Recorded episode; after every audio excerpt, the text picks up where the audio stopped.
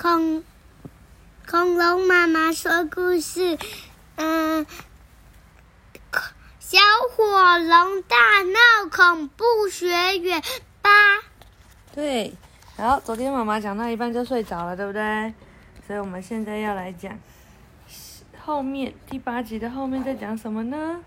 好，哦，昨天就是那个校长正在打桃太郎，对不对？但桃太郎都很厉害，咻，好像可以逃跑。狼牙棒一打，狼，然后桃太郎又轻轻的飘开，闪开。妖怪眼里有个大问号，你？桃太郎说：“我。”桃太郎眼睛却亮了起来。原来我武功这么高，一定是我平常太谦虚，所以不知不觉把一身功夫藏了起来。好，来吧，我再也不客气了。桃太郎拔出玩具剑，摆出架势。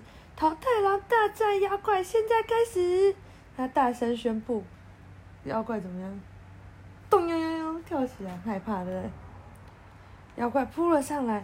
桃桃太郎用尽全力把剑一挥，咻！塑胶剑太短了，根本就碰不到对方，应该说还差很远。但妖怪妖怪却像被飞踢了一脚似的，往后直直飞过去。这是剑气吗？就是剑出来会有气。桃太郎惊奇地看着手里的剑，我真是可怕！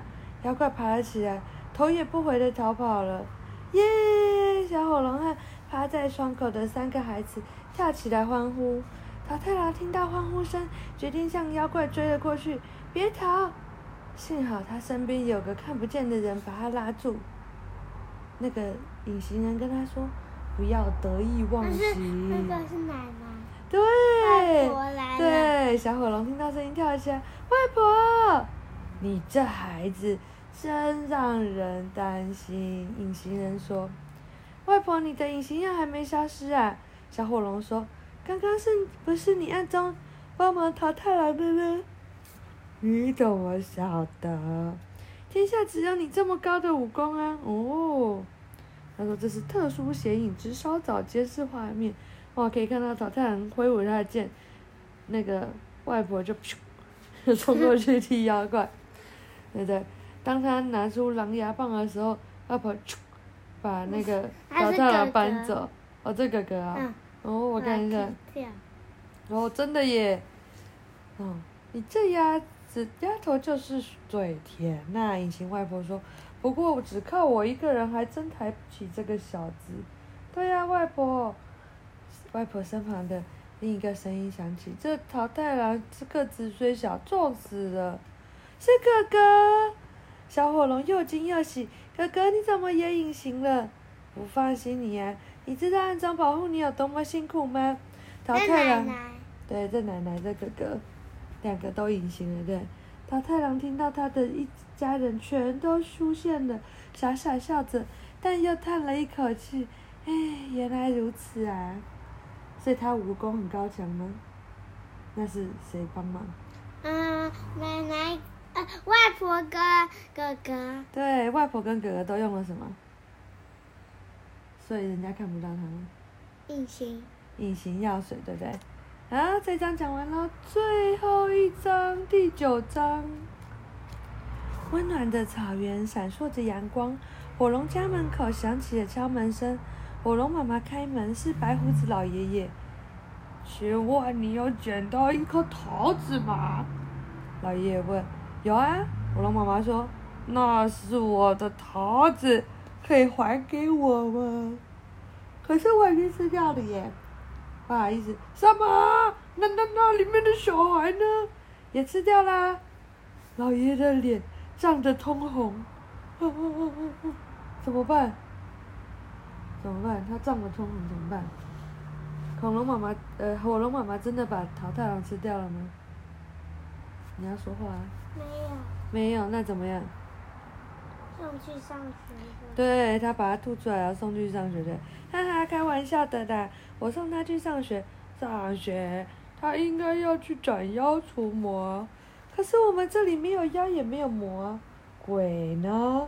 也没有啊，那有需要伸张正义的地方吗？没有耶，一切都很好。这样啊，老爷爷突然不知道要做什么好。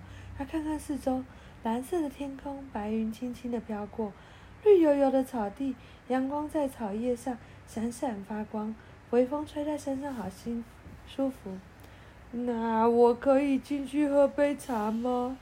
欢迎啊，请进。火龙妈妈给老爷爷一个拥抱，请他进来。他们一起喝茶、看电视，把一盒夹心饼干吃个精光，一起哈哈大笑，度过了一个快乐的下午。火龙爸爸。对，火龙爸爸。哇。那火龙爸爸这样指他。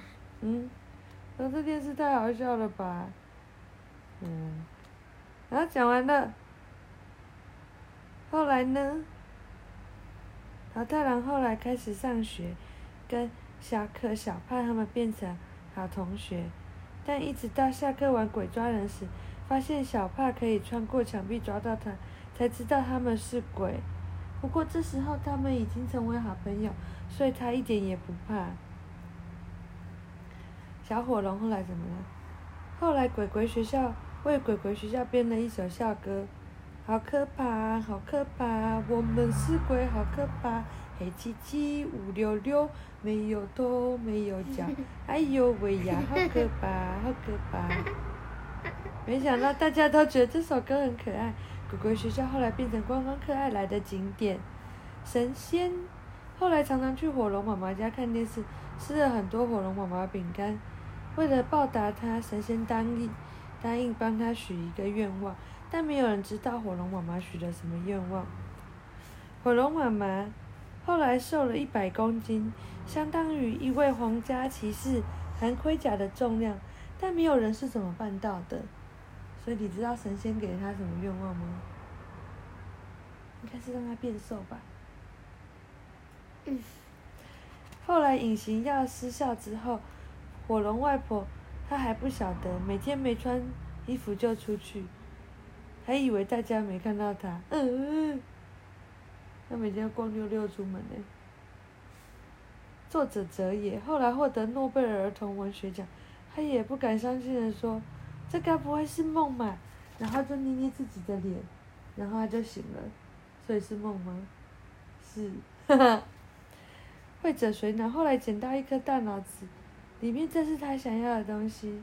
读者，也就是你。后来中了一千万元大奖，从此过着幸福快乐的生活。